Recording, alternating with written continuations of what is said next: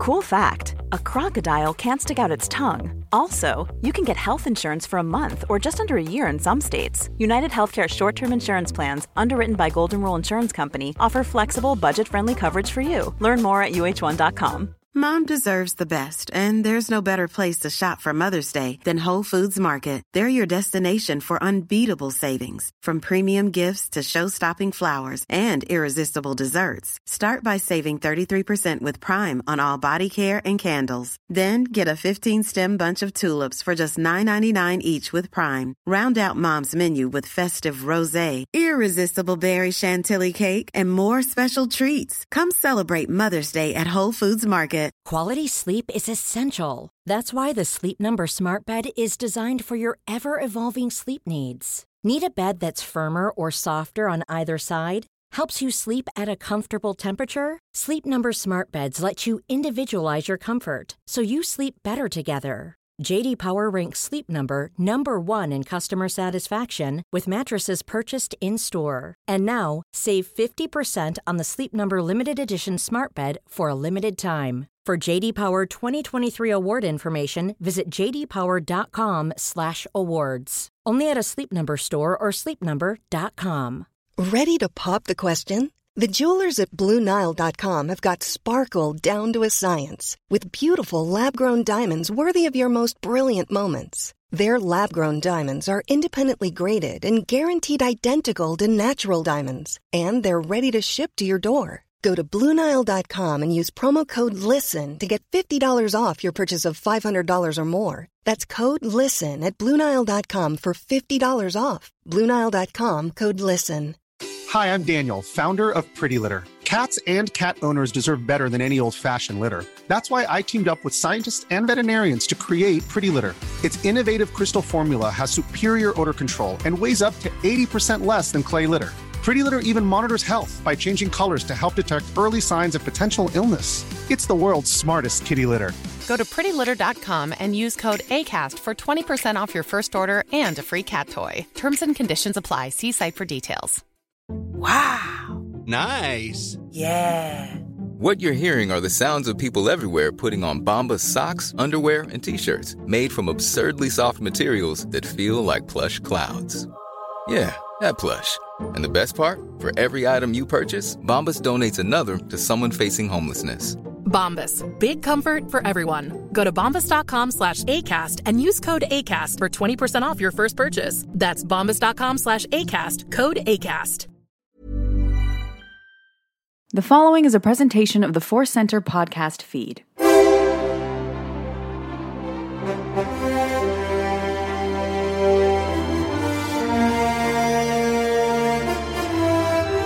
From the center of the galaxy, this is the Force Center podcast feed. I'm Cat Knapsack for another edition of the big show, the main show, the superstar destroyer of our fleet, the supremacy of our First Order Armada.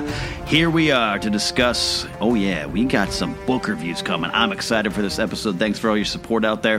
Hope you all enjoyed the Myth versus History episode last time out. And we have our normal cast of characters Joseph Scrimshaw's here, Jennifer Landa's here. Joseph, how are you? Good. I haven't been called normal in a long time, so that's very nice. Well, I know what you meant. Yeah. I wasn't offended that you called me normal.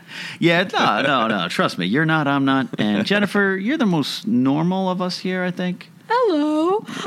Not no more, Billy. Not no more, Billy. That's my, eh, my Amilyn Amilyn Holdo voice. Hi, I'm talking like this. Can't wait for the movie to come out oh. and the Databank Brawl where you will play Holdo for sure. I don't think you're far off. Right? That's a good Laura Dern. Yeah, that's pretty Kinda. amazing. Kind of amazing. Throw in some some space some space Luna Lovegood. And Exactly. you're all right. We'll get deep into that. You're all Oh, right, my. man. It's good to have you guys back. Love talking Star Wars with you too. Uh, it's a Force Center way is what we got to hear. And as always, we also have some Star Wars adventures. You guys get to hear mine. Spotlight Star Wars. I I'm, I bought this damn Kylo Ren that I didn't want. It's my fourth fourth different Ky- Kylo Ren Black series, but I had to have it. Absolutely, you had to. Yeah. You made the right choice. Did right? Look at how happy he looks on your shelf. He looks so brooding, and that scar is moving. But he's happy to be here. Very happy to be here. So that was my recent Star Wars adventure. You can hear the whole Spotlight Star Wars this past weekend for more of that. But uh, uh, speaking of figures, Joseph, you had a figure adventure. I did, and I just wanted to share it on Force Center because it was so perfect. I think I have rambled about it Right. before, but this was like the end of the story in a way, or the the circle completing. So uh, I found a Luke Skywalker, a Last Jedi, three and three quarter Kenner, just straightforward.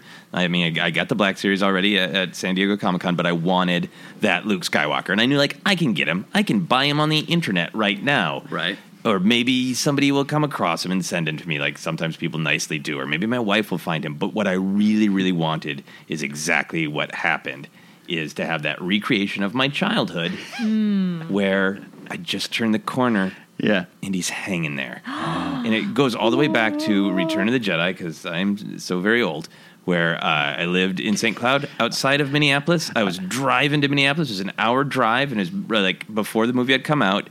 And every time we went to Minneapolis, I was like, I, I think the Jedi figures are going to be there, and I'm going to see Luke is a Jedi Knight. My brother go, no, no, no, No. it's not going to happen. Just he would break me down and try to take away my hope because he didn't want me to be disappointed. Toy collections are built on hope. exactly. And I was like, I think it's going to happen this time. Yeah. Who do you want? He's like, I don't know, a Gamorrean guard.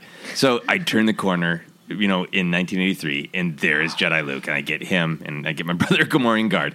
Uh, and the Your brother did not come out on the short end of the stick. no, it's fine. It's fine. It's a very heavy figure. But Yeah. yeah. my wife and I, we we had such a wonderful, weird. We don't nor- have normal Saturdays. We would, Yeah. we went to IKEA to buy bookshelves so I can have more places to have action figures. Oh, and it's like, let's just stop at this Target real quick, just in case. This story is running in my mind from good 1983. Target.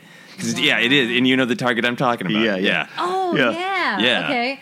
Yeah, so uh, it's yeah, it's got Empire in the name of the mall, so it's perfect. so it was just perfect. I just turned the corner, and not only was it was Luke hanging, I didn't even have to dig. He was just Oh, right, right there. there. right in the center, just hanging there. And I've wanted that since the second that Yeah. the Lucasfilm sale was announced. That was my first thought. Yeah, well, I remember you saying that. there's Yeah. going to be a new Luke Skywalker figure from a new movie, Right. And it was oh, it was just bliss. I love it. And yeah, I love that you posted a nice picture. We we got to experience it, and because you really love that that three and three quarters. That's your Yeah. that's your jam. Mm-hmm. And this line is the Yeah. best they've had in years. It There's no is. bullshit. There's no like, oh, you get a part of Snoke's knee and then his his head, and you put them together, and they it doesn't come with a big dumb cannon. That's Yeah. not canon. That is not Yeah, yeah. an actual Star Wars weapon. It's just oh, they're so good. I- And they also had a Chewie with a porg. He just comes with a porg. They Oh, yeah, had yeah, yeah. That's there? the- yeah. Oh, that's The a good little, target. Little porg, yeah. General Hux has a mouse droid. It's such a just clean, Right? beautiful line. There's no extra bullshit. I might have to pick up a couple of them for displays. Yeah, because Yeah. I, you guys, I love the Black Series stuff. I just love it. But I, uh, yeah, there's something. You're right. I think it is. Uh, it's a good line because yeah, the other ones, I'd be like, oh, a gin, a gin Urso with Rocket Pack. Yeah, like, Yeah. and who Random. cares? Yeah. Yeah. Gravity boots. What? What the? yeah, yeah. Poe Dameron with helicopter. Like, Who cares? well, that's great. That's Yeah, a oh, it's heartwarming beautiful. Star Wars story. yeah. And Sarah, my wife, started taking pictures. I didn't ask. Yeah? I just picked it up and I was just like, oh. And her phone was out because she knew. She knew. She knew to capture she, the she moment. captured the moment well. Uh, Jennifer, how's uh, how's your daughter and Porgs doing? She's loving him. She's Yeah? playing with a little porg that we got her from Force Friday. Yeah. She sleeps with him.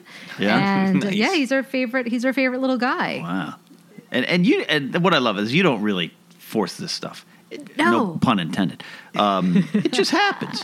It does. She lo- I mean, we have all the Star Wars books, and obviously Right. she's watched his Forces of Destiny, and we have all the figures, and so she's playing with her e- little Ewok daily. Leia taking off Leia's boots today. Yeah. Yeah. So Yeah. Playing with her Ewok daily is Yeah. such a beautiful sentence.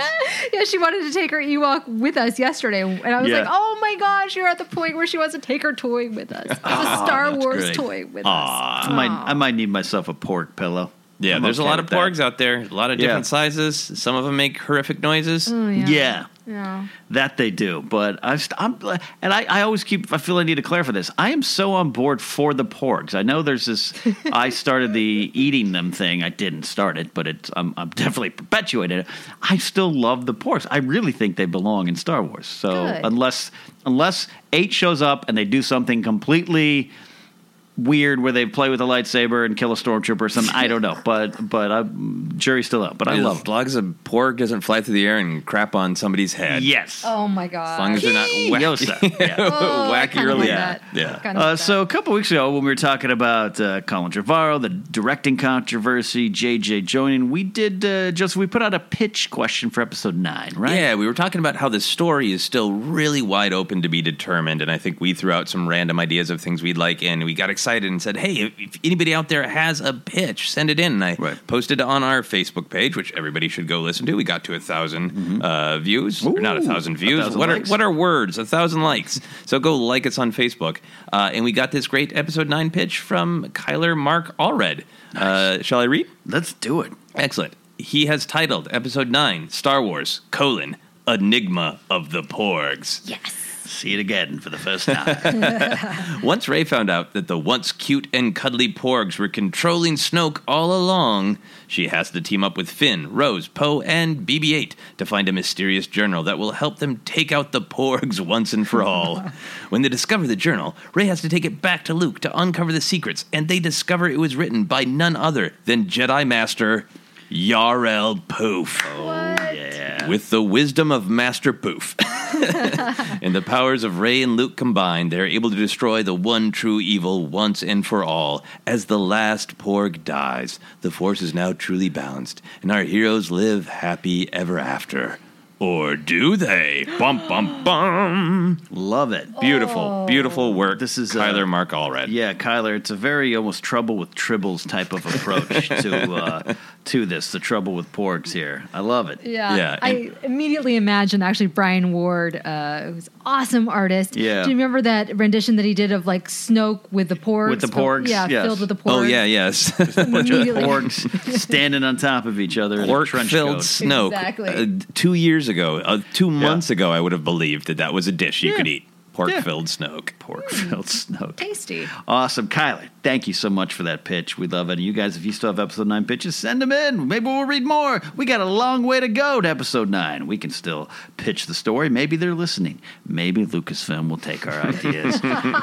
Lucasfilm is in the news as always, as they should be, one of the biggest producers of films that we love. So, Jennifer, we have news to catch up on. Oh, yes, we do. It's not a trap, it's a wrap on episode eight The Last Jedi. Uh, Sorry, asked you. Memories of Maud Garrett. It's a wrap.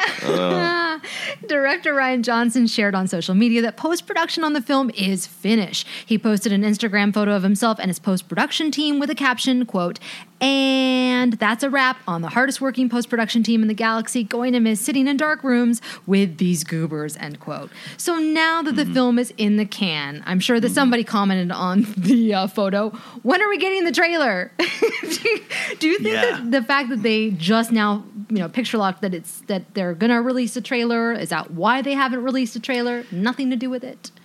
I mean, didn't so Hamill? This whole the sub story here is that Hamill, Mm-hmm. God bless him, the, on the day of this recording, it's his birthday. Happy birthday! Happy birthday. Um, kind of said it's coming on Monday Night Football on the 9th, right? I believe so. October, I- yeah. I think somebody else had an inkling towards that, and then he tweeted something about it and then deleted Yes. it. So I mean, October that's- 9th. hmm I mean, Which it happens. Only adds more credence. Who knows? For all we know, he was directed to do that. yeah, yeah, yeah. So to lead people off the scent. That's true. But yeah, I mean, that's. I mean, I think the two big newsworthy things about this Mm. is that the trailer is going to be accurate, Uh-huh. regardless of when it comes out. there won't be any Ah. shots that are like, "Wait a minute, where did that shot go?" I see what you Row did one. there. It is complete. Right. Yeah. That's And- what I thought of. Yeah, and the other thing is like this is so great for what Lucasfilm right needs right now for it's smooth. There was no problem. There, It's sort of like, Yeah. wait a minute, what do you mean the movie's done? Yeah. It doesn't come out for a few weeks yet. Right. How can it be done? There were no problems. No problems. Go back and make a problem, Rian Johnson. no, no mass, massive reshoots, everything. Yeah. Nope. Which also just proves all the stuff that hey, Rian's run a good tight ship that everyone's happy with. As far as the trailer, I mean, I'm I'm good with this Monday Night Football. I mean, I remember uh, Force Awakens. I remember staying late at the old Screen Junkies office with Hal Rudnick to wait for it to drop. That that would make perfect sense. Right? Yeah, r- oh, yeah, I just hope that they do trailer drop and uh, opening of tickets separately because that was a pain. Oh, that was crazy. Was that that was tied together, Oh, right? that yeah, it was was the same night. So it was, Yes. I had the choice. Everything was like blocked on the internet uh, uh, for tickets, and I had the choice of like I can walk to the theater near my home and physically buy the tickets, or see the trailer. Trailer. Right. and once again, my wife rescued me. It was like, I'll go see it, like because the trailer will still be there, right? Right. Like, yeah, Yeah. I need to see it when it comes on. No, the anxiety is real. I keep getting uh, emails from Fandango, and every time I'm like, "Is this it? Is, this the Star Wars tickets? Have they already gone on sale and I missed it?" So, Yeah. yeah, I think we'll be getting it very soon. I think so. Yeah. So there's also there is a little bit of drama. If you Oh, do good. want some drama, I do. Although I don't know how much drama, you know, you never know with this kind of stuff. So Hollywood Reporter recently ran a salacious article about how J.J. Abrams quote jilted Paramount for Episode Nine. Apparently, J.J. has had a ten million dollar d- uh, development deal with Paramount since 2006, and after he was tied up with The Force Awakens in 2013, Paramount had hoped that J.J. would make some more hit films for them uh, before his deal with Paramount expires in 2018. But since J.J. will now be occupied with Star Wars for the next two years, sources are saying that Paramount asked Disney for a one-time payment as compensation for J.J. being gone. I'm fascinated by the inner workings of Hollywood. Yeah. This is really unusual, right? Normally, if you have a deal with one studio, they don't let you go. I mean, I don't necessarily think it's. It, yes, you're right. Number one, I guess I shouldn't cut you off there. Yes, uh, I don't think it's abnormal. I think this is one of the Hmm. ones on the big, big, the big thing, the big stage. Yeah. I just keep hearing the story. I'm like, the Empire will compensate you if he dies. Yeah. I think what's unique about it is that he is appreciated and valued as a writer, a director, and a producer. So he mm, is a right. triple threat. So they've been getting their money out of him as Yeah. a producer. right. So it's not like they haven't, it's not like he's just kicking back and doing nothing. He's been producing money, movies that have been making money. Yeah, like Cloverfield. I think there's a new one coming out next year. So. Yeah. So I can see why they would be annoyed, but I can also see like his stock went up after he made one of the, you know, biggest hit movies of all time with Force Yeah. Awakens. So they're really in a sort of well, what are we gonna do? Complain that he's gonna go and raise his value even more? right. Mm-hmm. Yeah, you're right. Actually, you're right. That's very smart from their point. If they calm down enough to be like, all right, as far as the fee, I guess that kind of stuff. I mean, that that. That's the without a doubt the the the contracts where you go make our crappy movie and then we'll let you make your art house movie. That stuff happens. So I'm not. I guess I'm not surprised by that though. Hmm. The inner workings of the drama. It was interesting. But what what, what you- what's JJ going to do? You know, he Yeah. has to go Down back to this Wars? franchise. Well, and there's he could have been directing at any point. He could have Yeah. had a project lined up. He's been doing Yeah, yeah. producer work, and maybe it's just because he's taking a break, or was he waiting for the call? Can you was he imagine? secretly waiting for Oh, I love Some that. big plan. for Colin Trevorrow to stumble? He knew. JJ said, I guess, I JJ is guess I'll take up the Yeah. mantle.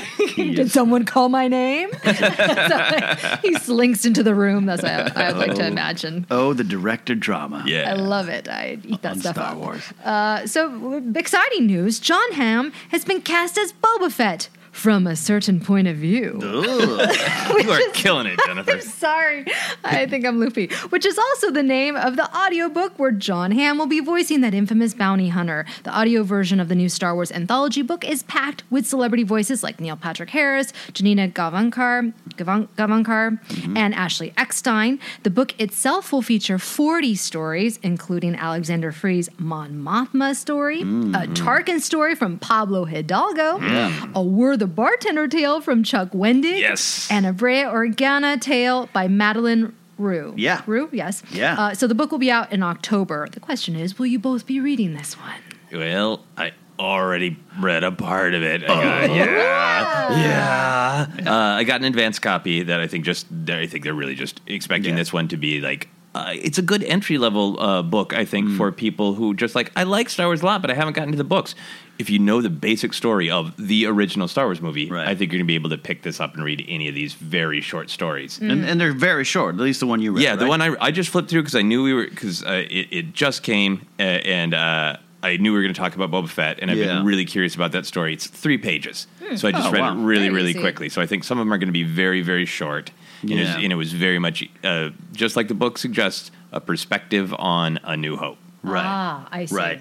Ah, I mean, yeah, I, I, I'm definitely going to read it. I, my my uh, advanced copy got lost in the mail. I'm still trying to figure it out, but uh, I. Uh, I think I, I, I I'm excited because there's so many characters. Mm-hmm. Yes. they're really thinking big and wide, and I I was expecting smaller characters, but they're going for gu- they're going for the gusto with some of these. They got some big names and some really, you know, there's one about just the stormtrooper who bumped his head. Yeah. You know, uh, but yeah, but they've got some big name characters like Tarkin and everything too. yeah. Yeah, that was surprising. I wonder. I want to listen to the audiobook just for the the performances. Yeah. I think that's going to be really fun. Yeah, Um, yeah, and Hamm Hamm is Fett, interesting. Yeah, right. Yeah. I don't Yeah. know about the casting, but Well, I think this book is going to be. I think we're going to have to do 18 episodes on this. I think this book is going to be controversial because it was just Oh. Really? Well, I mean, I'm not going to say any opinions or that because the book isn't out, but people could tell just from you know they released uh, Del Rey released all of those little title cards Right. that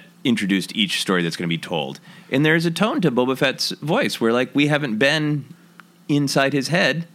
We haven't really heard him talk since he's a kid in the Clone Wars or Right. Jump to Empire Strikes Back. And here's a perspective on what's Boba Fett's attitude. What does he talk like when he's thinking in his own head? Right. And I think it might be a little controversial for some fans. Interesting. And it'll be very interesting to hear John Hamm deliver it. And I, you know, I haven't had a chance to look at anything else in the book. It'll be Right. very interesting to see like, are there four stories that become like the almost like Han shot first level thing for Star Wars fans? Where just like, this is a oh. flashpoint. This Right. is a thing that fans debate. Hmm. Right, right. Hmm. juicy. I don't know. I don't know. Do fans debate things? I hope so. Otherwise, no one's listening to this podcast anymore. I definitely am interested in the book. I'm excited. Yeah, Yeah, me and I'm excited for John Hamm. That should be Just fun. when I think Me I'm too. I'm done reading Star Wars books, I could take a break. They put something out that I must No. read, like have to, like Yeah. I ha- have to read it. Can I ask just a real quick question because I don't Yeah. want I don't want to get a bunch of uh, tweets about it that we didn't address it. Uh, how do we feel about John Hamm being cast as Boba Fett when again we're he started as a Maori actor in theory? Oh, Yeah. And it- obviously it wasn't right. he wasn't in you know the original Star Wars Originals. films you know voiced.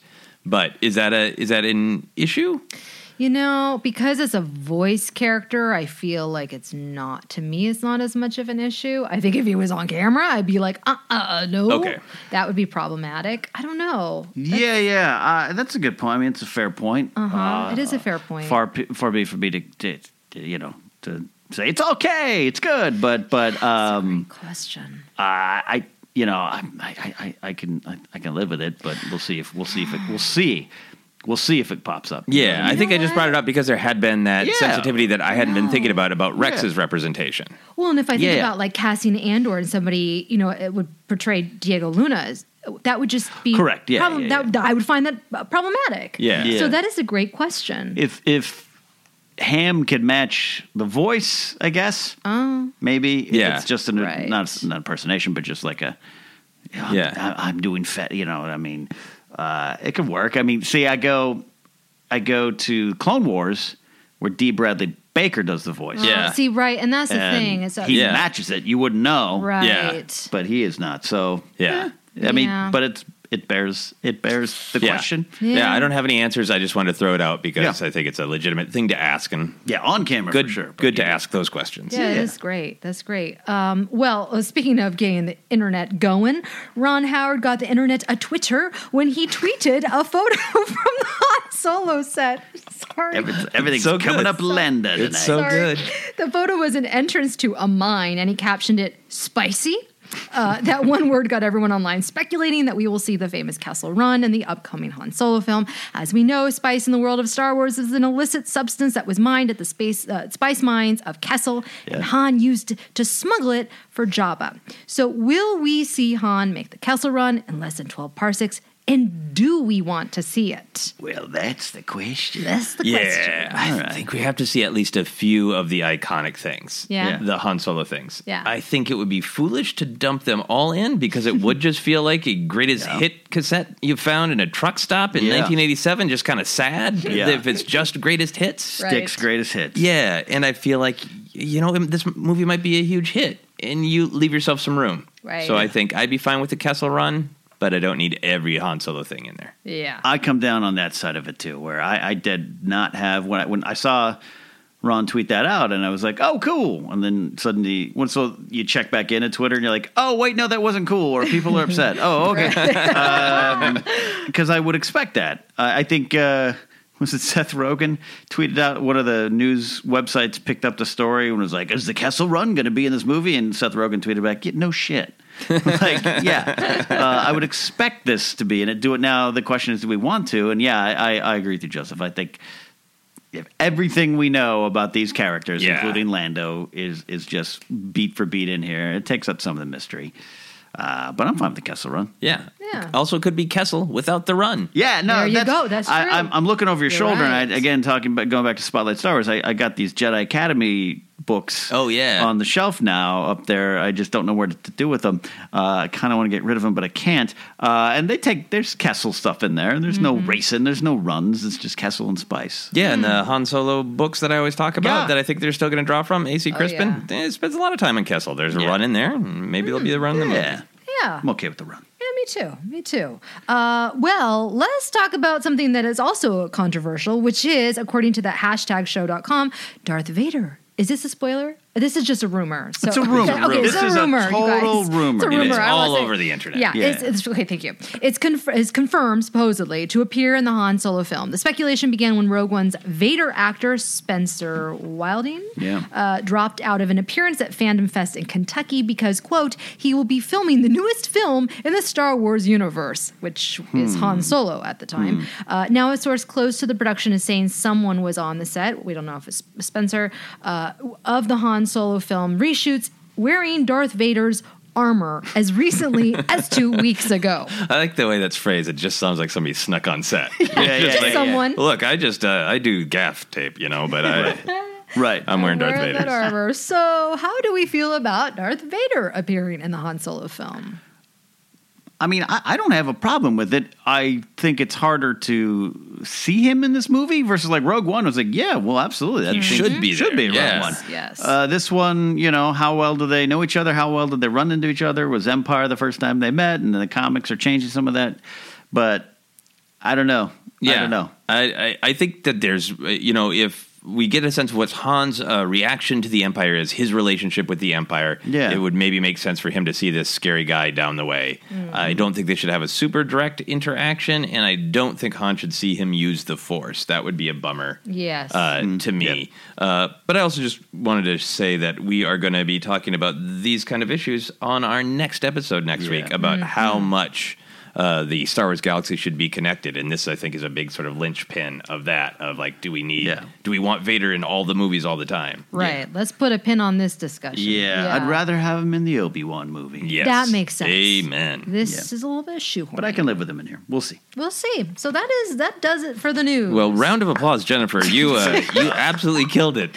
I love I love all the wordplay. Good stuff. And um, I fe- completed the Phasma book. Nice. Now, let's pause now. We're going to do Leia, Princess of Alderaan, Rebel Rising, a co-review here. We're going to get to that here in just a minute. Uh, I know Joseph, you're mm, third way. Yeah, through yeah. Phasma. I'm I'm in it. So this is a mini review, my take on it without getting too spoiler heavy because Joseph needs to finish the book, uh, and then Jennifer, maybe we can sell you on it or sell you not. yeah, maybe. Uh, so overall, I'll say this: I really, really, in the end, enjoyed it, and that's the key to this thoughts on it. Is it's in the end I enjoyed Yeah. it.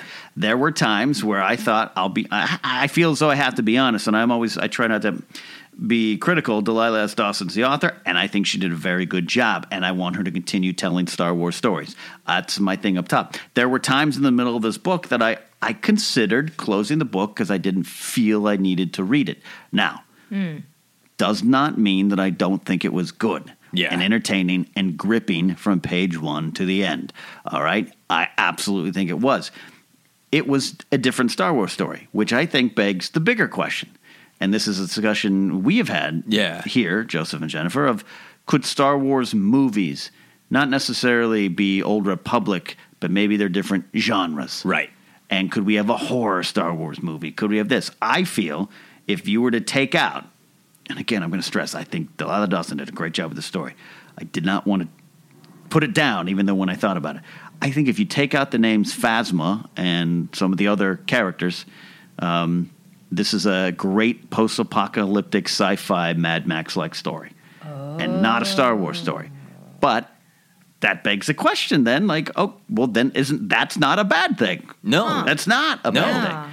So I think maybe it's a warning. So if Jennifer were you to pick up this book, I would warn you: don't expect Tie fighters fighting X-wings and lightsabers and all that stuff. This is a Star Wars story unlike you've ever really read before, at least of new canon.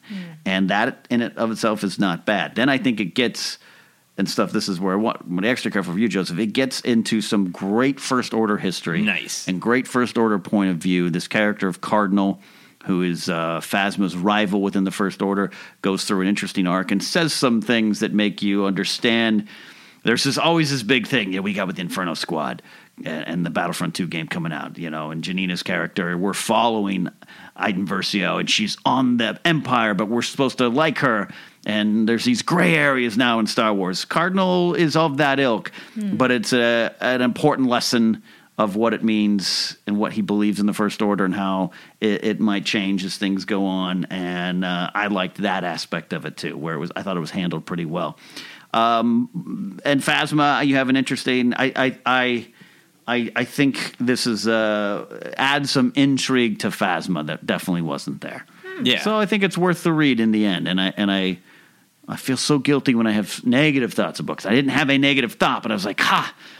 I, I just came off of Leia, and that explains things. And this is like, all right, it's Phasma. Yeah. Where's my big picture stuff? And then you do get to that, but along the way, it's a journey unlike ever I've ever read before in Star Wars. And it's the new sandbox of the sequel era. Yes. So it is not as many uh, interconnected characters popping up. Uh, it's what I've got so far. But I will Yeah. say about Phasma, I'm in the same place where like I I'm enjoying it, but it is kind of a shock to the system because it is very very different, which is great ultimately because we need different. I, Right. do, I do have a friend who. Uh, likes Star Wars. She's seen Star Wars. She's more into the sequel uh, Yeah. because she really likes to see women characters. So she's happy to see Rey. She's happy to see Phasma. She's like, "There's a book about the tall lady, Phasma. I'll read that." Yeah. My friend Joseph reads Star Wars books. I'll talk to him about it. Right. She hasn't read anything else, and she enjoyed it. There you go. and go. that's, I think, a great thing. Wow. Yeah, and again, to be clear, like uh, uh, even when I was like, ah, I might not finish this, I couldn't follow through with that because I was like, but I got to find out what happens next. Yeah. So it's it's entertaining in that regard. It's just we are as, and uh, you hear me when I talk about the comics of, well, that's not really Star Wars. And sometimes I'm an annoying, whiny fan, and other times I think it's space whales. Um, but this this is Star Wars as more sci-fi, which is I'm always Star Wars as more fantasy, more epic, mm. and, and and that's again not a bad thing. I think you just need to go in aware of that, Yeah. Mm-hmm. Um, and it's good Yeah. overall. I think that's all an right. excellent Putting my book encapsulation of that. And maybe we'll talk about it once I finish it. Maybe we'll see how, how juicy We it. Maybe we'll that. maybe we'll do a, a larger Yeah. Phasma review and get a sense from uh, our listeners. How many of you guys want to hear about Phasma? Phasma. But for now, we got a great double Yes. feature. Double feature. So Leia, Princess of Alderaan by Claudia Gray came out on Force Friday. Rebel Rising by Beth Revis came out a little bit earlier. Uh, Joseph read Rebel Rising first and it was like, uh, dude, what are you doing not reading this? uh, and I, I powered, not powered. I mean, when I say powered, I like woof, powered through that book. So not forcefully, just like gone. The book's done. I read that. it's so damn It's so good. damn Yeah. good. And then Leia comes out, and they're both quote young adult, and they're both in the same font, a little bit bigger font. Books are similar sized, so they're kind of sister books in a way. And that's why we're going to discuss them as such here. Now, I know, uh, Jennifer, you've read Leia. hmm I have. Um, you haven't read Rebel Rising, no. So I apologize. We're going to get a little bit of spoilers, but No, that's okay. it's the story of Jyn Erso, and you know where that story goes. Yeah, exactly. And I think that's a good thing for our listeners. Th- This is going to be a spoilers discussion. Yes. Full spoilers. Um, Absolutely. Make no mistake. So we want to start with a like a slight review of basically just a, a summary, a very basic summary of both of the books. 'cause a lot of listeners have asked for that on our book review uh, episode. So uh, for Leia, this is really the story of her getting involved in the rebellion. Mm-hmm. It is structured as she has to pass these three challenges in order to begin her ascension to actual to become the queen someday, not mm-hmm. just the princess of Alderaan, to become the queen of Alderaan. So we follow her adventures as she goes through these three different challenges, and she slowly learns about the full reality that the rebellion exists. And by the end of the book, it's basically that she has made all the connections that she needs with uh, her father Bail, her mother Breha, her uh, rebellion aunt Mon Mothma. Yeah. Yeah. Uh, she has had a romance that ended tragically, where she learned some lessons, and she has come to fully accept that uh, the reality of what a rebellion is, that it means conflict, that it means combat, and that she has been brought into the inner circle to truly start her path to be a rebel.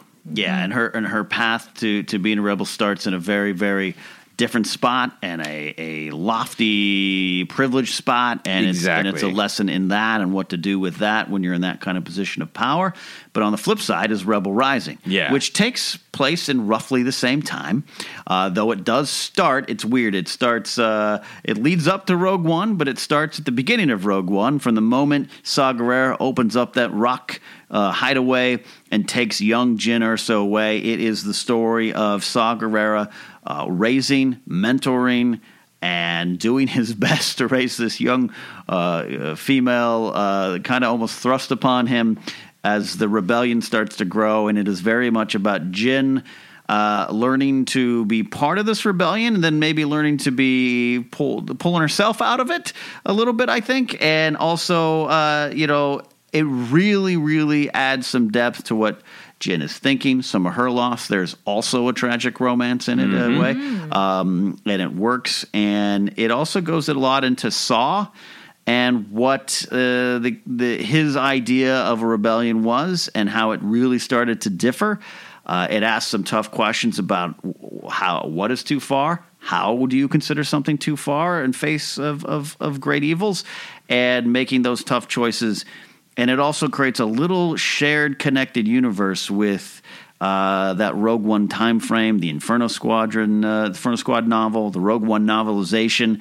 There's that additional chapter or diff- additional section of the Rogue One novel by Alexander Freed, in which Jyn returns to Saw and asks about names, and all those names are in this book. Yeah.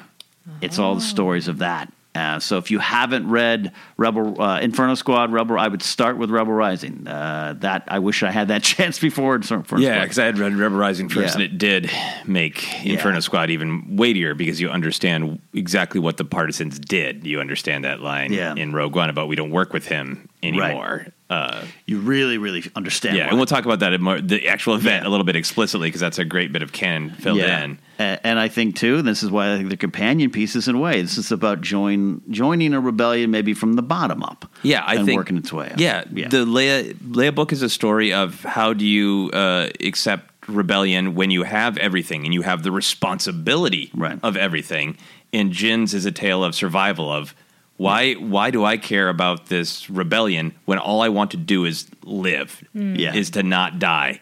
And there, there's such great, there's so many similarities, but at the same time, they're like polar opposites Mm. of these two heroes who are the same age, Yeah. really. and they almost very close to. They almost connect. The timelines are so close and similar. Yeah. that there's just a couple years off of uh, of Wobani, where Jyn's time in prison there and Leia's time before it becomes a prison planet for the Empire or a prison center. It's interesting. It was like you were almost like, wow, we're so Are- close. They're um, they're almost together. almost together. Yeah, and they both have also this uh, additional level of threat of they both have to hide their identities. Jyn is aware that she has to hide her identity because if anybody finds out she's actually this long lost missing daughter of Galen Erso, they'll take her to give Right. pressure to Galen. Right. And Saw that's a lot of Saw's motivation is hiding her from things. Mm-hmm. And then Leia has no idea that she has hidden identity, but we see and we'll talk about more the machinations of characters Right. hiding Leia's identity. So Yeah. like another great connection point. Right. And So Leia many. actually uses her identity too at certain points to her advantage, which Yes. I really I really enjoyed too. Yeah, yeah. So that's an overview. Let's Yeah. dive on in, shall we? Yeah, absolutely. Yeah. So I think the the starting point really is I think the characters. I wanted to start by talking start about like characters. what where did we learn about the characters because you and I have both Mm-hmm. said about Rebel Rising, which people should absolutely read. Yes. If for nothing else, it makes you appreciate and understand Jyn's character even better. Right. So on the one hand, we have a character who has plenty of canvas left to fill in Mm-hmm. with Jyn, and on the other hand, with the Leia story of like we know the character of Leia. Yeah. What's she like when she's sixteen? Yeah. Uh, so I would just want to talk about who the characters are as we understand them in the book. Yeah, and I'll start. I'll start with Jen, and then you know, Jen, you can jump in with Leia and everything. I, I think Jyn Erso, Jyn Erso in Rogue One comes off as sometimes flat, uh, and that's one of the critiques of the of the movie. Even though I'm still a big fan, I just turn it on Netflix these days and just let it play in the background. Um, you don't get that. I don't think you get that full sense. A lot of her emotional journey comes almost quote out of nowhere. Even the stuff with Galen, and I think what I learned about this character is how just embittered, in, in, in, in, in battered, embittered, embittered, embattled, and bittered Yeah. uh, and how just a hard crust was put around this girl at such a young age, uh, and that I think there in the center is someone who does want to care. Where I thought there was that flippant moment of Rogue One of like, well, you know, it's not a problem if you don't look up. I think that's where she ends up. But it, it wasn't as earned in the movie as much as it is in the book, where Yeah. I, I see this journey and you understand where she's, uh, you understand her darkness, you understand Yeah. her hatred of her father and the confusion of that and not understanding. And so the father issues make more sense. Yeah, exactly. And the, and the connection to her mother long gone, which we wish was more explored, obviously.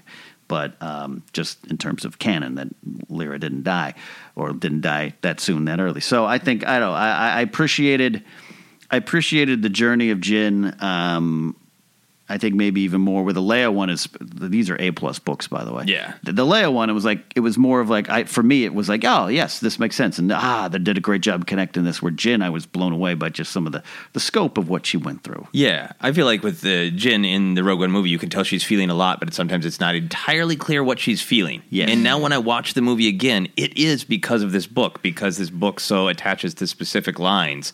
Uh, and I think it is the story of her losing hope because every time she does try to make her life a little bit better, some battle between the Empire and the rebellion gets she gets caught between them, and she remarks on that of like anytime anybody fights, it just takes away everybody's happiness. So, hmm. so it, it makes sense of hmm. like her character in like Forces of Destiny. Hmm. Like Yeah. when people are like, I thought she was like this bitter person who didn't want to get involved. It's like, well, yeah, she wants to get involved when it's a young girl and her cat, Yeah. her Right, loth yeah. cat, or whatever Yeah, kind yeah. of tooka, right? Yeah, Tooka. Tooka. her tooka, uh-huh. because she is a caring person. That's what she wants. But the world, the galaxy, is too cruel mm-hmm. for her to have it. So she Right. gives up hope, hmm. which Right. makes it even more powerful when she finds her way back to that hope in in Rogue One.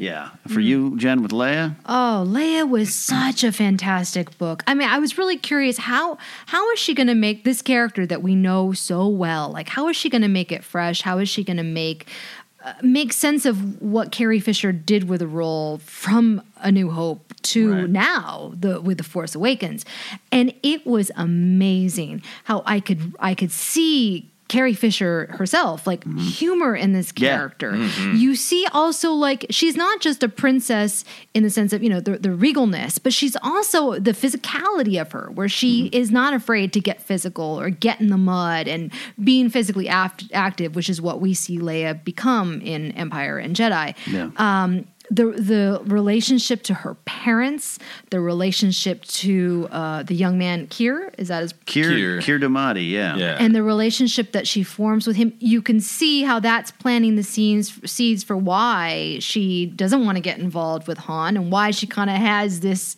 oh and then the line of what her mother says about you know you should you should uh, get with a scoundrel Every once in a Yeah. while. Every once in a while, you should get with a scoundrel. Yeah. yeah. I loved that. That was a lot of fun. But it just really it connected the dots in a way that was seamless, and it didn't feel like like okay, here's how we're going to connect the dots, and this is how it's going to connect Yeah. to the canon, and blah blah blah. Like it was just a beautiful story. That was the biggest question I had going into it, and probably the biggest challenge for Claudia Gray as an author. Which obviously I it didn't have fear that she wouldn't pull this off, but I think if you're choosing the author to do this, she's understood Leia so well, and the other things she's uh, the Bloodlines, um, though she does make that Lost Stars appearance. Um, that yeah, it. Uh, it isn't just a checkbox of things that you come to know about Leia. It is, it is the like it all makes sense that this is this young teenage girl who just in a couple years is now part of the senate and leading rebellions. And it makes complete sense and all the lessons start to you know to add up. And and, and i and i thought that was so so nicely done. Yeah, I thought that she did. Yeah, like she did in Bloodline, but from a much younger perspective, really sort of locking down these these points of what makes Leia Leia. Mhm. That she has a sense of humor. Not Yeah, that she has some that. script writers and or was played by an actor who has a sense of humor. Like those things are true, but it is a truth of the character Yep. that she has a sense of humor and she uses it in her own mind. She uses it to disarm people. That she has a huge sense of of duty and responsibility, and kind of like Jen, but nowhere near as harsh. Ha- keeps learning in different ways that I can only have so much uh, thing, so many things for me. I can only have so many times that I'm vulnerable Right. because otherwise I will be letting other people down. And I thought she laid the groundwork for that, which comes back in the whole sequel era and in Right. Bloodline is such a huge deal. But It's it's really strongly connected to Force Awakens sequel era, almost more than the original trilogy. Yeah. the connections are there. The Yeah. original trilogy, but I thought this really connects to Bloodlines and Force Awakens, and probably what yeah, we've seen last. I mean, Jedi. it is Yeah. literally like Journey to the Last It- Jedi. yeah, and we'll it- talk more about that. But yeah. I, I, the other character thing I wanted to mention real quick about Leia that I loved is where it was so laser focused. Where uh, I believe it is Kier says like, well, when you're presenting yourself to this young Senate group, right. You you keep rattling off all of these impressive things and you know your your stats, your resume, whatever. Right. Just say something human. and I love that the thing that Claudia Gray comes up for Leia to say is like, I like thunderstorms. because it's it's kind of a young person thing Yeah. Right. to say, uh, uh, and it is also like that fits Leia because like thunderstorms are like, well, they're kind of romantic Yeah. and exciting, but they're conflict and there might be problems, so you kind of have to be ready. And it's like it's such a great detail if you have to just have Yeah. a detail where Leia has to let down her guards. Like, what's something you like? Yeah. Mm-hmm. You know, mm-hmm. Yeah. it's so much better than her just saying like uh, animals. You know, it's like Right. thunderstorms. Yeah, I love that. And, and the final thought for me on Jyn too is I, I came out of this book feeling really sorry for Jyn So Yeah, hmm. uh, uh, the life she was dealt, like, and and and how you know, almost like if I could, I wish she could have survived the events of Rogue One to reap some of the benefits of of what she did, and maybe uh, have a less tormented life because she's not. She's not this brooding, tormented emo kid. She's gone through these horrible things, horrible things, and and and poor Saw. I feel sorry for Saw too, because I think he really did care for her. And uh, but right from the get go, you see Sta- Saw's focus is is on this rebellion, and it, it was just a bad situation. Yeah, absolutely. Um, so that's a little bit Yeah. of character stuff. Do I want to talk a little bit about kind of what their uh, relationship with the rebellion means? Yeah. because that's I think one of the really obvious things that connects these two books is they're both struggling to become or go away from Mm-hmm. the rebellion.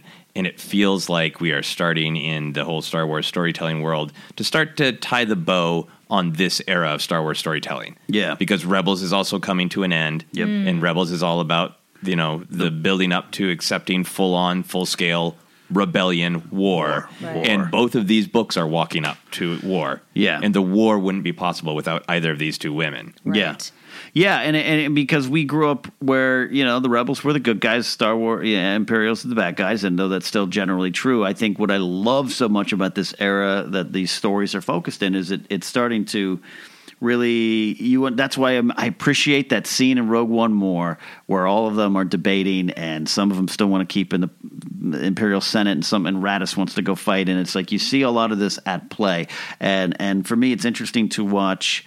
Um, the noble intentions of say someone like Leia and some of her people, uh, and see some of the how you still have to play play the game and why it wasn't just grab your guns and go to war, and how she had to learn this frustrating lesson and pay for it early on, make some mistakes Yeah. that cost people, Right. and then you you you have her father and mother who have not opposing views, but different takes on how to get there, and maybe Breha coming to a a point of war sooner than Bail, and and Yeah. that that that stuff was really interesting. Yeah. Jennifer, I wanted to ask you uh, I feel like one of the overall themes of Leia is even people who know that inevitably they must fight because to be silent is to be defeated. Uh, but all of the people around her can't accept it because they might lose people.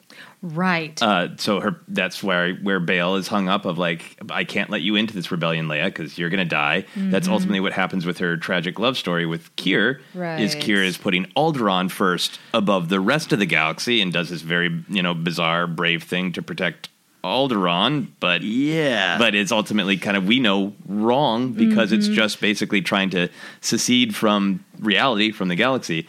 Uh, and I think a lot of it is about coming to accept that well, war means risking people you love. What did you think about all that? I, Oh, I thought it was I thought it was really fantastic. It's one of the questions that we've that we've talked about here, which is you know, if the Jedi use violence, or how are they justified, whereas the Sith are not? You know, Yeah. right? And then Mon Mothma talked about that, where she said there's a, there comes a time when refusing to stop violence can no longer be called non-violence. Um, eh, basically, at some point, you have to uh, stop being a bystander yeah. that was really that was really powerful and it was a, a great lesson to understand like why it's important to fight and to take you basically you have to take action. Yeah. Mm-hmm. and and you have to be selfless which is really what we see Leia becoming you know? And she, even with the relationship with her parents where she wants to have her parents time. Yeah. you know and by the end she understands and even A- A- Amilyn Holdo talks mm-hmm. about the importance of being able to separate from your parents and how you can mm-hmm. lead your own independent life. And we actually see leia going through that journey and becoming uh, an independent woman and becoming a selfless leader which is what we see now obviously with the sequel trilogy. So yeah i thought it was i thought it was excellent. Um, and, and answered that question that i've yeah. wrestled with And, and being willing, you talk about being willing to lose some of the people you love, and I think Jyn's part of her lesson is she's already lost people she's loved, Yeah. Mm. and then gains at one point kind of a new family, Mhm. and then loses them, and maybe some of her actions could be related to that, and that kind of puts her in a spot of F it. Yeah. right. no more. And how far are you willing to go in that regard, you know? Yeah. Uh, which might be a question Leia's asking herself now, you know, with, with Han gone. You know what I mean? It still could factor in. I thought, so the Jyn, Jyn represented that kind of thing where, Yeah. you know, how far are you willing to, wh- how much you willing to lose? Yeah, and I think the book uh, uh, Rebel Rising does a great job of sort of pointing. So the book feels complete, pointing her in that direction because it actually goes into a couple of first scenes of Rogue Yeah. One. Yes, uh, but it, again, it gives the movie more power because Leia has more privilege. She Mhm. has resources. Yeah. She has a family around her, uh, so she can get to that same place without. Uh, she certainly goes through things. Yeah. but it's interesting that Jyn's whole story is having to accept that lesson that you just read of Mon Mothma. Yeah. of Mhm. like you can't do nothing. Yeah. Uh, because that's, I mean, we, we it's told so well like J- with Jyn actually saying like anytime there's the Empire near or the damn rebellion or the partisans, there will be violence and Yeah. people will die and it will probably be people I love. They'll die or they'll be taken away. Yeah. So all violence is bad. I don't want to have anything to do with anyone. I just want to hide in a corner. Yeah. And it's such great storytelling that the galaxy reality keeps coming for her. Yeah. And even though she's been through all this tragedy, she also has to eventually say, All right, because of who I am, because of who my father is, Yeah. the baton has been handed to me. Literally. And I can't not take it. Yeah, and it goes to her rescue scene in Rogue One uh, is uh, is was always remember it was a kind of a point of critique. Yeah. where it's like, well, why why is she fighting the rebel? She punched the rebel guy with the shovel. What does that mean? And it's like. You know the the novelization of Rogue One does a great job, and then this expands upon it, where she has a, a hatred for the rebels as well. Because you're right, they've killed two, and she's seen them, and, and it's affected her, and then she's been part of that. So she really does that is a case. It's in the Rogue One novel. It's expressively stated that she's like, "Oh God, Saw's found me, and Yeah. I don't want part of this." And this one, let's touch upon just the, the rebels herself. She's got problems with the rebels just as much as Imperials, and it's an interesting take on on on the rebellion Yeah. and how you could see they're not cohesive Oh yeah, you know, right, and Draven and all those guys, and there's different point of views, and how, you know, we even see that you could see that in real life, different ways of going about to reach a shared goal. Yeah, mm-hmm. absolutely. Yeah. And the people who in in a little bit in Rebel Rising, but certainly in Leia. I mean, my my favorite Weasley Senator Nower Jebel is referenced.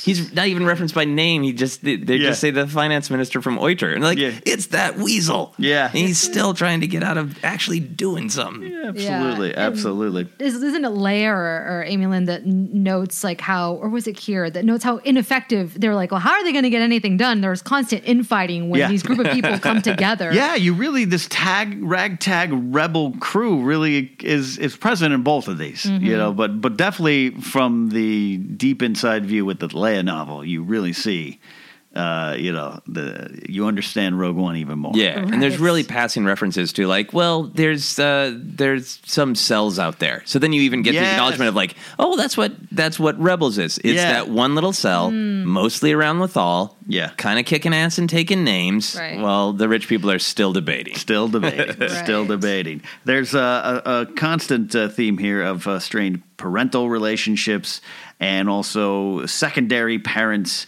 and uh, and uh, finding new families, which I mentioned happens in the in the Jyn thing. So it's also the first real quality time we've ever spent with Leia's adoptive mother. Yeah. which I thought was special and interesting and so so needed. Yeah. you know? Mm, I loved that. I it just was so real. I thought, boy, if I was a teenager reading this book, that you know, you could just really connect with that. Where sometimes you feel like your parents are off busy doing their own things, and I just want my time and that that struggle. And really seeing the the marriage between Bail and Breha was interesting as well, Yeah. and how strong Breha is. Again, this really makes me want to see this brought onto the big screen. Yeah. While Jimmy Smits, you know, he still looks young.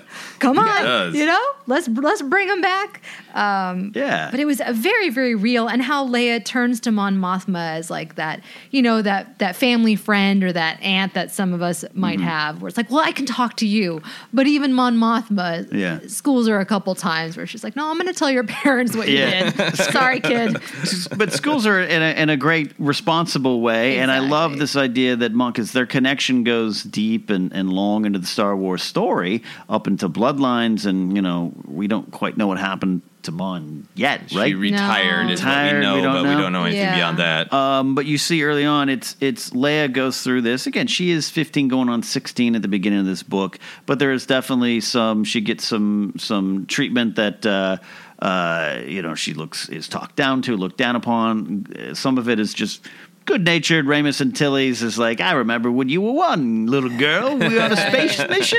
And so she has to earn that respect, but also the frustration of of knowing that people aren't taking her serious because she's a girl, because she's young. But Mon comes along, gives her the respect, but also is becomes this this leader, and so you see that relationship form early on, and I really enjoyed that. Yeah, I think uh, Claudia Gray did something special with Breha too, with the uh, the pulmonodes. I was just thinking Yeah, that. That you. was interesting. Yeah, the artificial organs that kind Yeah. of glowed, which was basic, which was a, a cool image. Yeah. Uh, but Cla- Claudia Gray was also saying on Twitter when somebody was asking her directly about this uh, that she was just like, "Yeah, as we've talked about a lot on this podcast, that losing a part of your body has always been a sign of you are losing your humanity." You know, Right, right, in, in right. Star Wars, the, right up to Kylo Ren's scar, Yeah. on his face. That's Uh, moving And she's still. just like, I wanted to put something in that was like, hey, if you lose a part of your body, you're not automatically evil. Yeah. like it's cool, it works. Uh, you know, Yeah. nothing better than that shot in Return of the Jedi where Luke looks at his mechanical hand and realizes what's happening, and would never want to take that away. But it's cool to add some balance to that. Yeah. Yeah. Yeah, and it's and there's a, a great moment of uh, towards the end uh, of uh, they go to the place of that accident. Yeah, and they, Right. and they pass it, and it's it's uh, to me it was a little bit of uh, her her adoptive mother and her mother essentially uh, basically saying you know acknowledging that Leia's going past her and exceeding her. And I think every every parent will look at a child and like want them to do better, and I think uh, I don't know I, I interpreted a little bit of that moment of just like her like yep that's where it happened let's go to the top and you're gonna you're not hurt you're not injured you're gonna Yeah. be you're gonna be the queen. And it's the And- reason that they had that they wanted to adopt. Exactly. Yes. That's what I was just gonna say. Gives yeah. such strength to the adoption story. And the thing that I loved is is seeing their love, their Mm-hmm. true unconditional love for Leia. It was like uh, like you know biological parents. I mean, Yeah. there, there was no love lost there, which is really really beautiful and something that I always kind of wondered about. You Yeah. know, I was like, wonder what Leia's home like was like. Well, this this explains it. Yeah. And she had a pretty darn uh, great. I just was. I loved the visuals of. I mean, her privilege being able to go out on the terrace, enjoy some green juice, having a nice breakfast, some tea. But then, you know, always reality would snap her out of it, where it's like her father wouldn't show up, Yeah. or you know, he was cold to her because he was so busy thinking about the rebellion and what they were planning. And so, even though she was privileged, Yeah. you know, she was still experiencing. And like the droid micromanaging her Oh, to do her hair and her gowns and that like and to remind you like yes she has privilege but she also has responsibility as a Yeah. part of that Right. privilege. And, and I like Mm-hmm. too the lessons that Leia had to learn too on how even if you decide to use that power and privilege, the way you do it is important as well. Yeah. With with the, the the the creatures that at first were like, we don't want your help. Oh, yeah, we don't want your charity. Shawl Huddins, yeah. Yeah, right. Um, and Leia had to find it, it was a little bit of a strong willed, defiant Leia, but also a Leia of like, let me see how. That's right. I have to understand. I can't just be like, you want some money? Here's some money. I got Yeah. you money. uh, there's a certain there's a pride to these people too that that she you can't just come swinging in with your spaceship and your white gown. And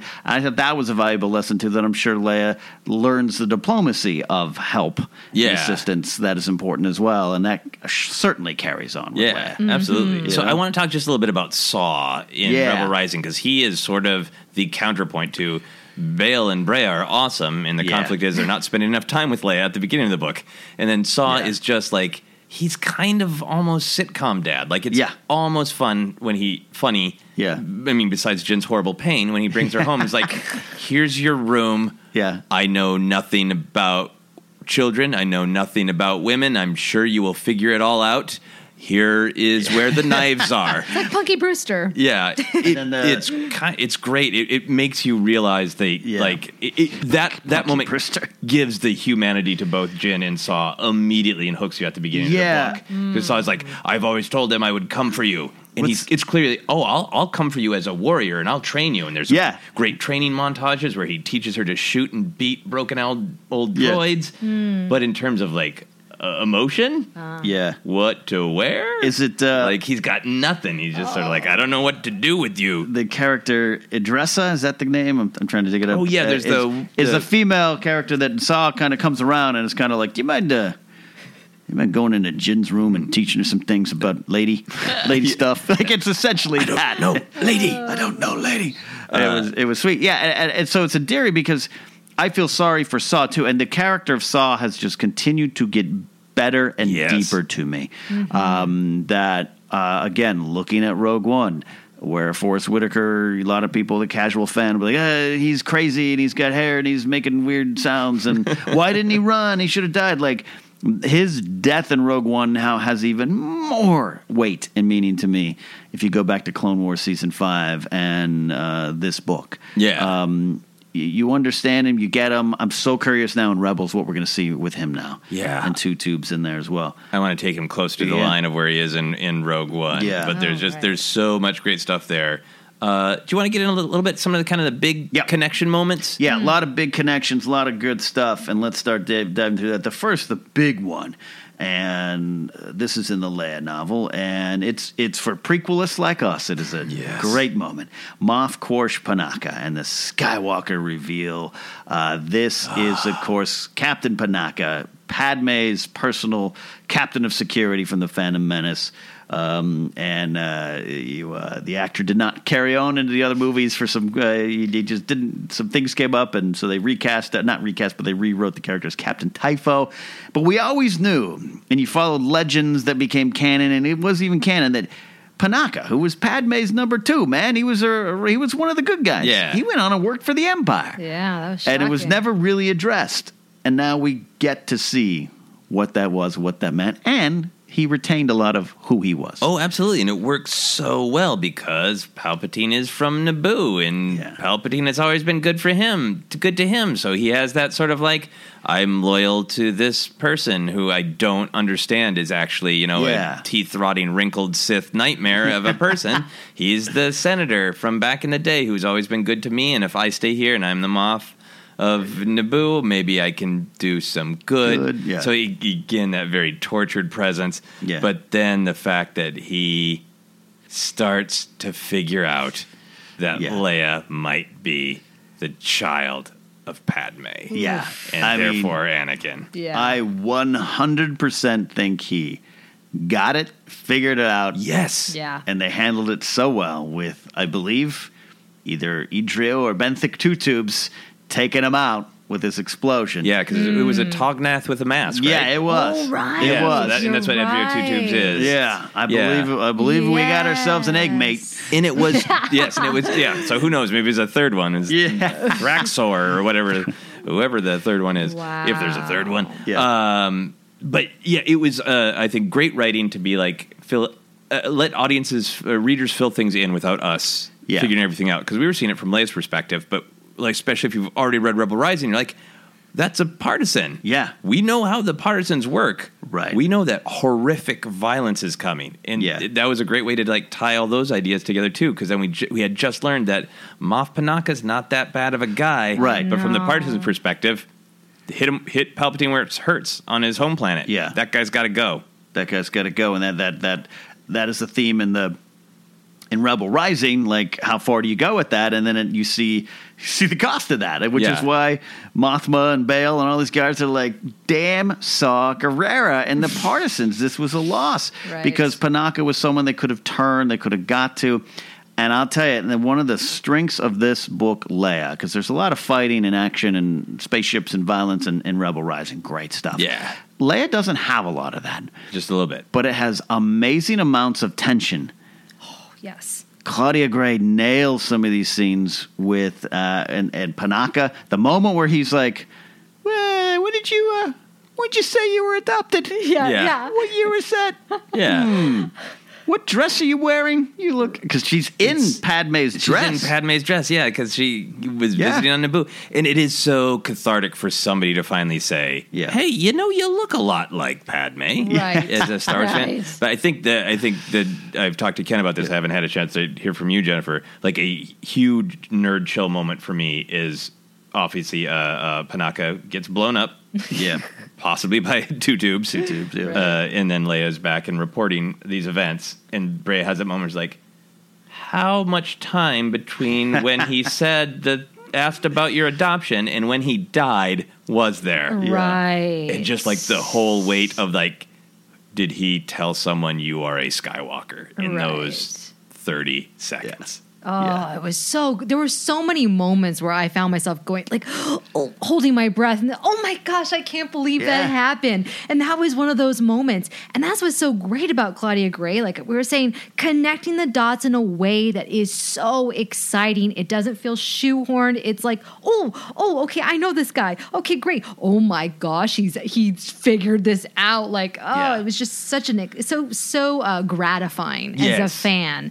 uh, to to finally yeah. And then also the the flip side which is well i, I like the partisans oh but they just did something very bad ah it's, it's Yeah. wrestling with that that i I, Right. I am enjoying I, I don't know whose side i'm on anymore Well, and, and in Rebel Rising, our next big thing here, Joseph, Yeah. is there's a, a, a nothing short of a brutal, gruesome attack by the partisans. Yeah, the thing, and it's really nice to have it locked into canon. Like Yeah. that's the thing that's too much Saw. Yeah. oh what is yeah. it It is this uh, attack on uh, in in in in Usagi. Is that- Usagi, Usagi is a, is a location, and it it takes uh, it takes the lives of uh, of, of innocents, Oh. essentially, along with hard targets. Yeah, Right? yeah. So they have these these uh, FC one flechette launchers. They're called these like really brutal weapons that are basically just like fire Star Wars versions of like a bunch of cutting razors.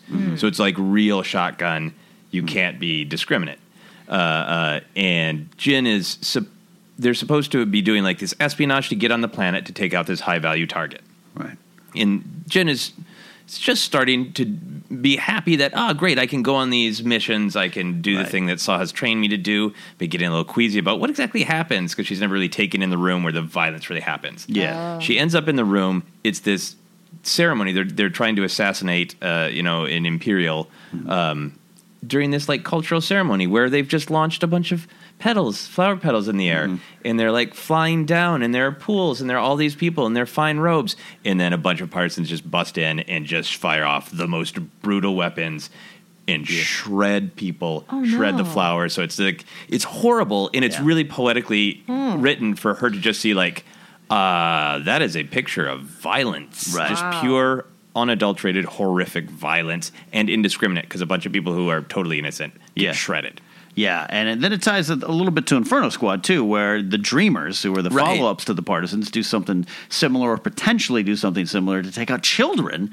and that's where you see some of the what what is what. Yeah, You and know? you see like the Inferno Squad being like, no, anybody associated with the partisans need to die. And Yeah. yeah, like okay, well, die. Okay, great. I, now I see that from a certain point of Yeah. view. Yeah, yeah, Oh, it it's is. so it is. complicated. It is dark. It is. It is big, and you start to really good to get a realistic. So I love it. It's this realistic take of what the rebellion actually was and what it meant and, and, and what Yeah. how people came to that.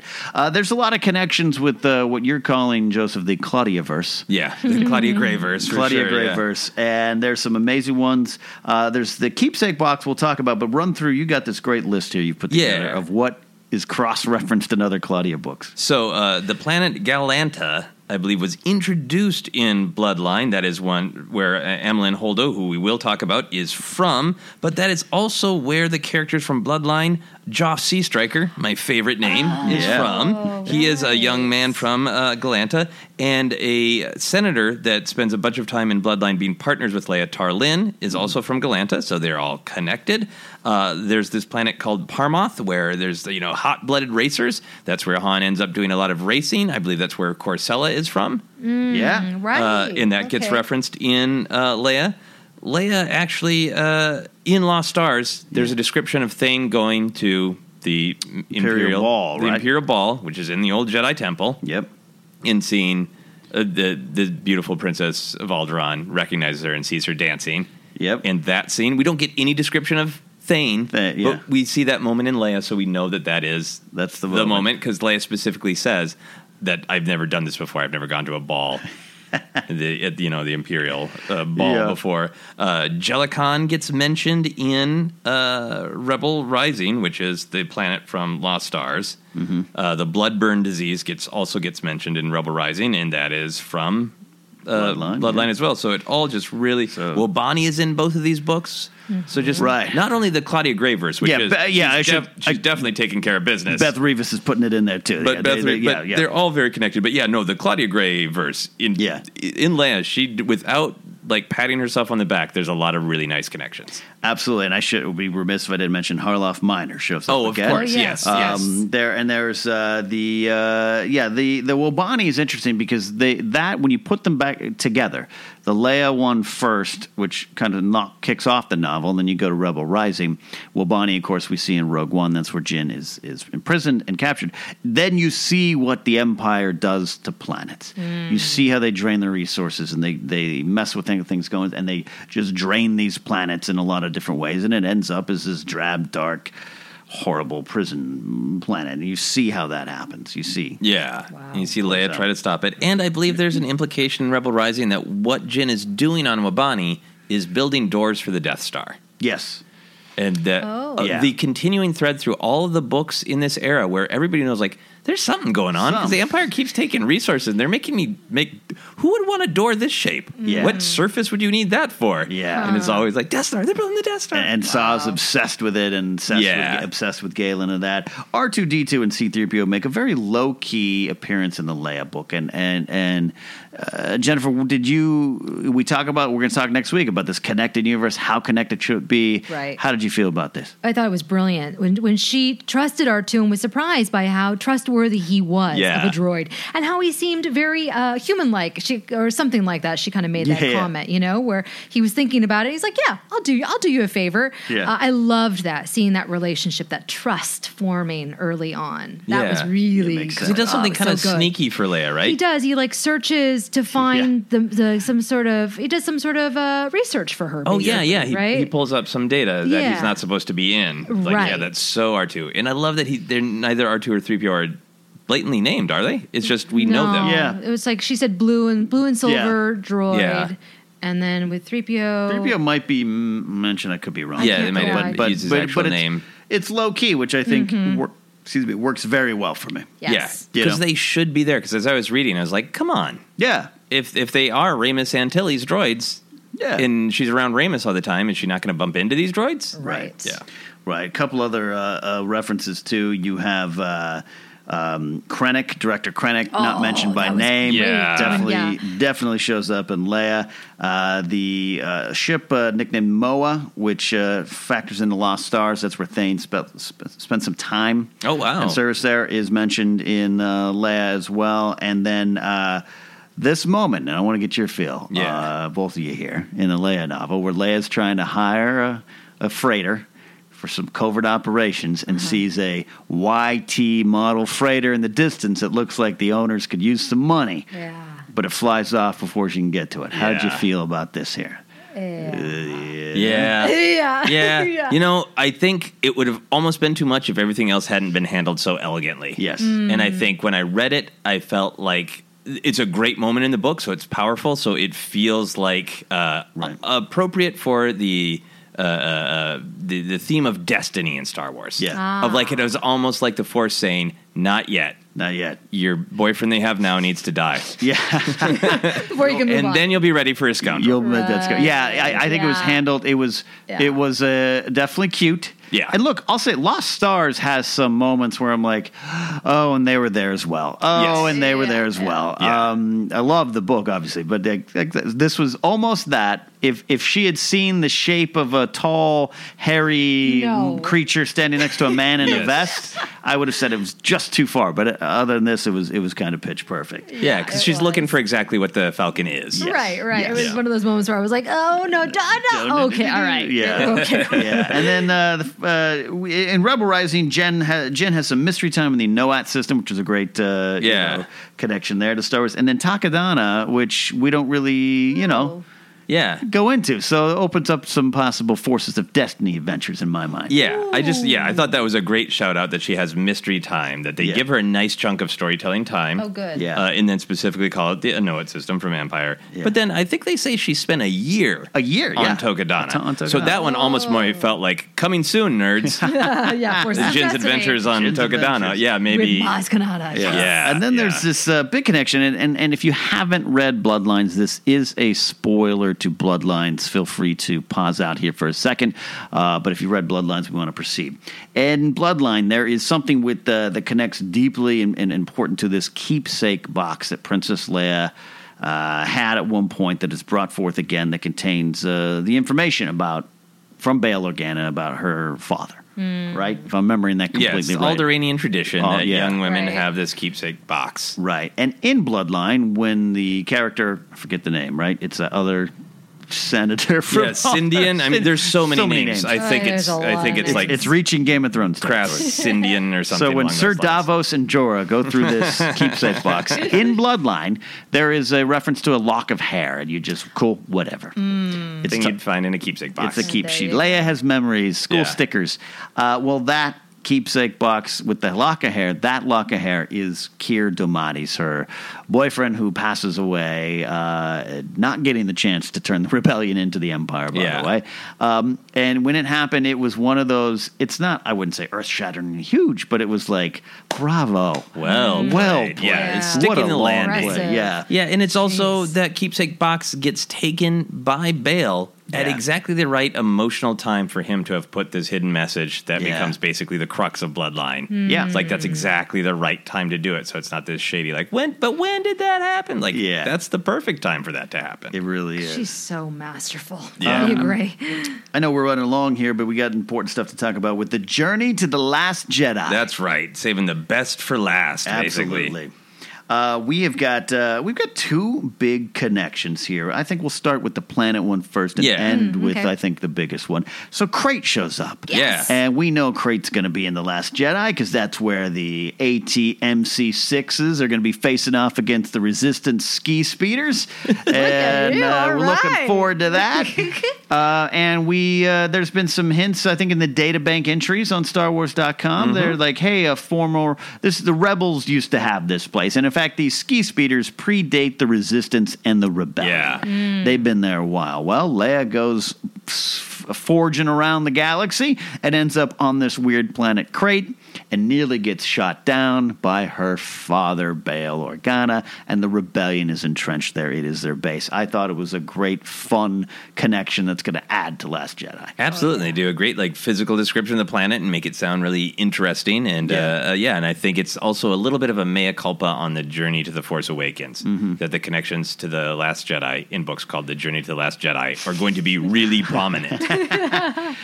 Yeah, Not like, hey, this droid, PZ Force. Yeah, you'll see him once in the background of Force Awakens. Exactly. like so, like like Jennifer, like if Last Jedi rolls around and they go to Crait and Leia says something about referencing this book, you're gonna be happy, Oh, right? I'm gonna love it. I loved learning more about the actual terrain with the salt and the red soil. Right. That was what was so fascinating to me when we saw the the teaser footage or behind Yeah. the scenes footage. I loved that. So Yeah, there's that great slow motion shot in the behind the scenes footage of Last Jedi where the, the, the red clay and the salt Yeah. shows up. So Ah, that's going to be Amazing. beautiful. I'm sure it's going to be a beautiful sequence, but it has it Mm-hmm. has some weight to it. And then, of course, so Vice Admiral Holdo is Laura Dern from uh, the Last Jedi. We don't know much about that character. In fact, I was one of the people that's like, she's a double agent. I bet you. uh, I don't think that anymore because she figures prominently in this book as uh, Amilyn Holdo uh, from Gadalenta, as you would say, right? Yeah, Yeah. Galenta. Get, Gadalenta? Gadalenta? Gadalenta? She is a space age Luna Lovegood. yes. She absolutely is. She's Yeah. got various dyed hair, always changing. She does silks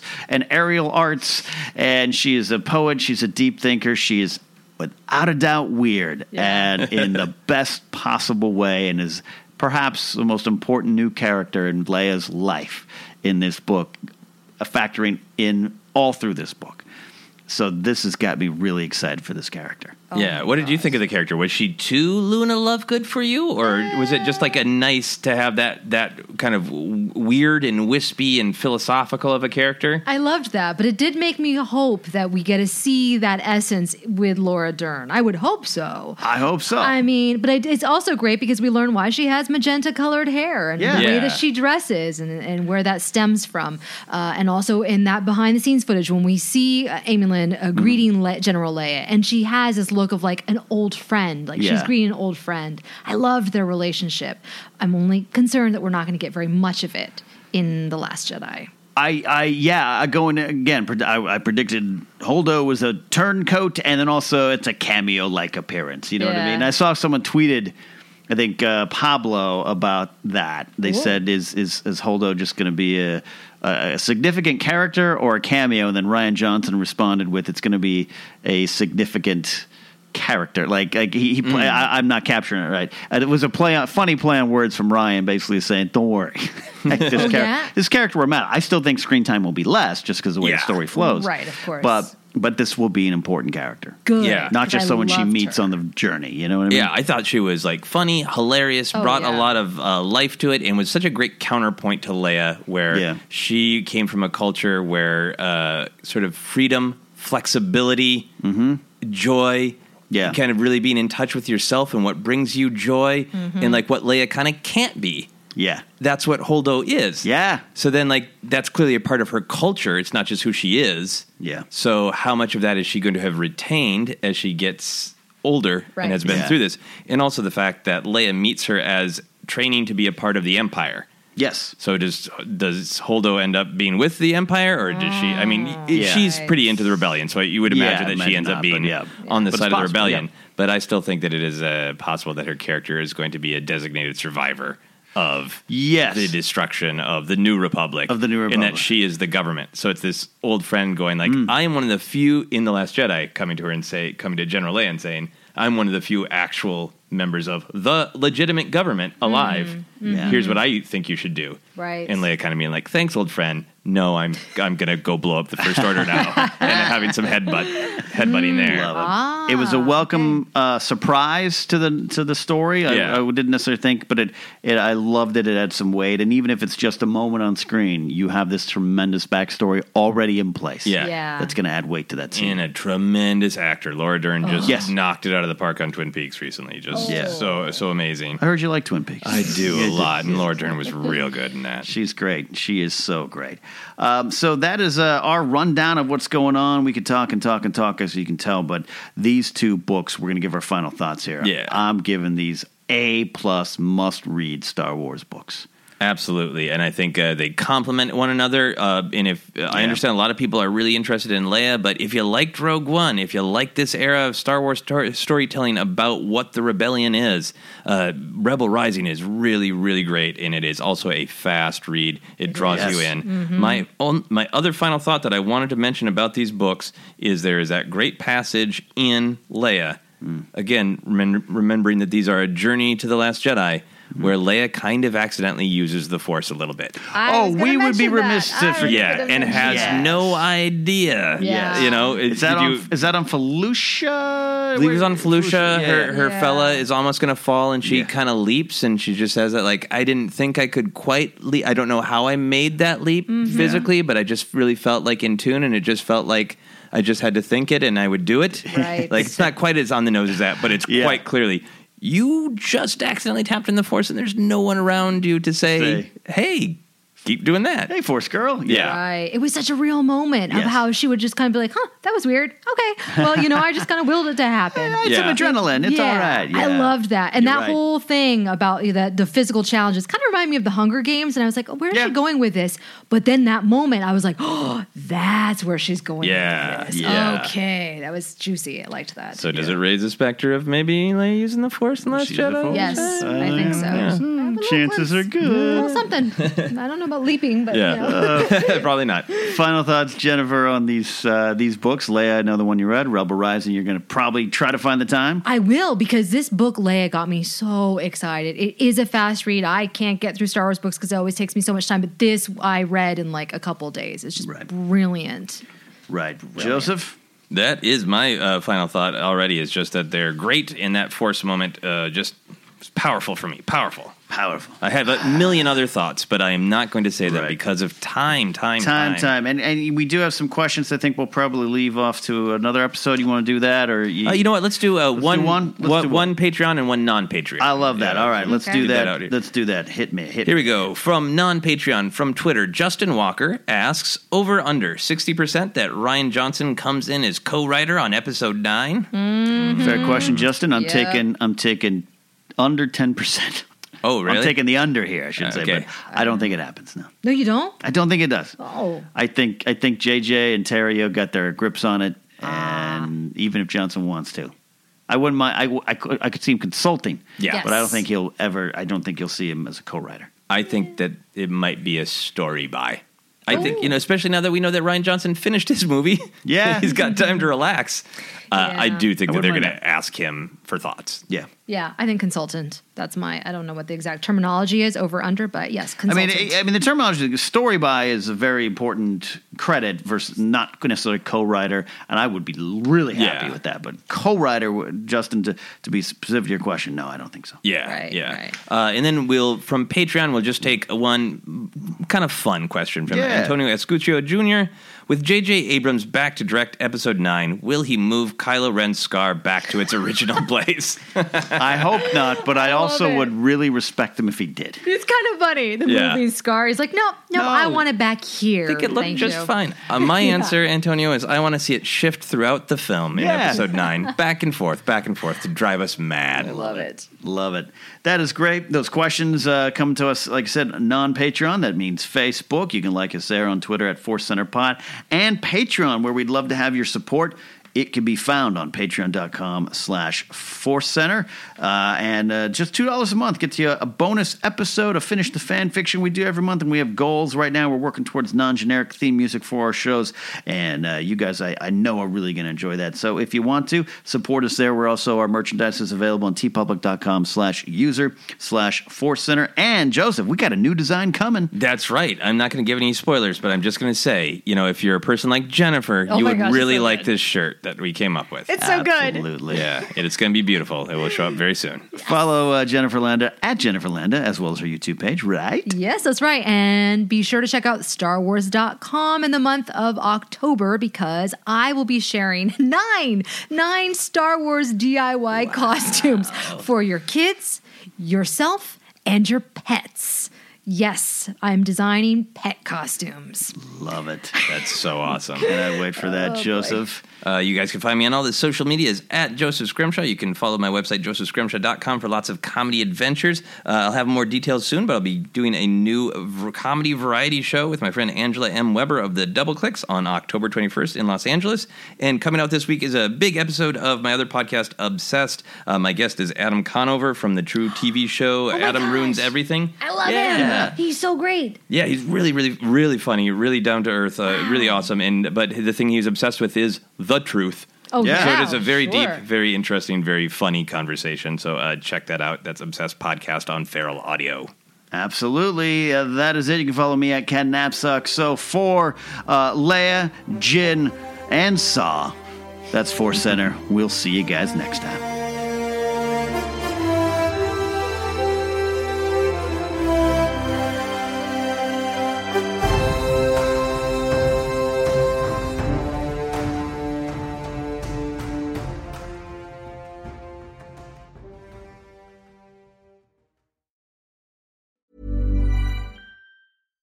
When we're on a budget, we still deserve nice things. Quince is a place to scoop up stunning high-end goods for 50 to 80% less than similar brands. They have buttery soft cashmere sweaters starting at $50, luxurious Italian leather bags, and so much more. Plus, Quince only works with factories that use safe, ethical, and responsible manufacturing. Get the high-end goods you'll love without the high price tag with Quince. Go to quince.com slash style for free shipping and 365-day returns.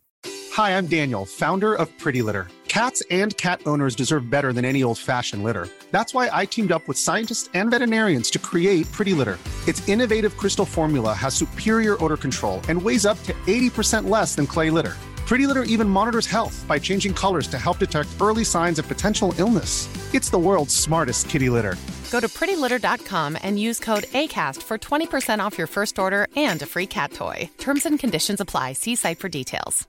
Mom deserves the best, and there's no better place to shop for Mother's Day than Whole Foods Market. They're your destination for unbeatable savings, from premium gifts to show-stopping flowers and irresistible desserts. Start by saving 33% with Prime on all body care and candles. Then get a 15-stem bunch of tulips for just $9.99 each with Prime. Round out Mom's menu with festive rosé, irresistible berry chantilly cake, and more special treats. Come celebrate Mother's Day at Whole Foods Market. Even when we're on a budget, we still deserve nice things.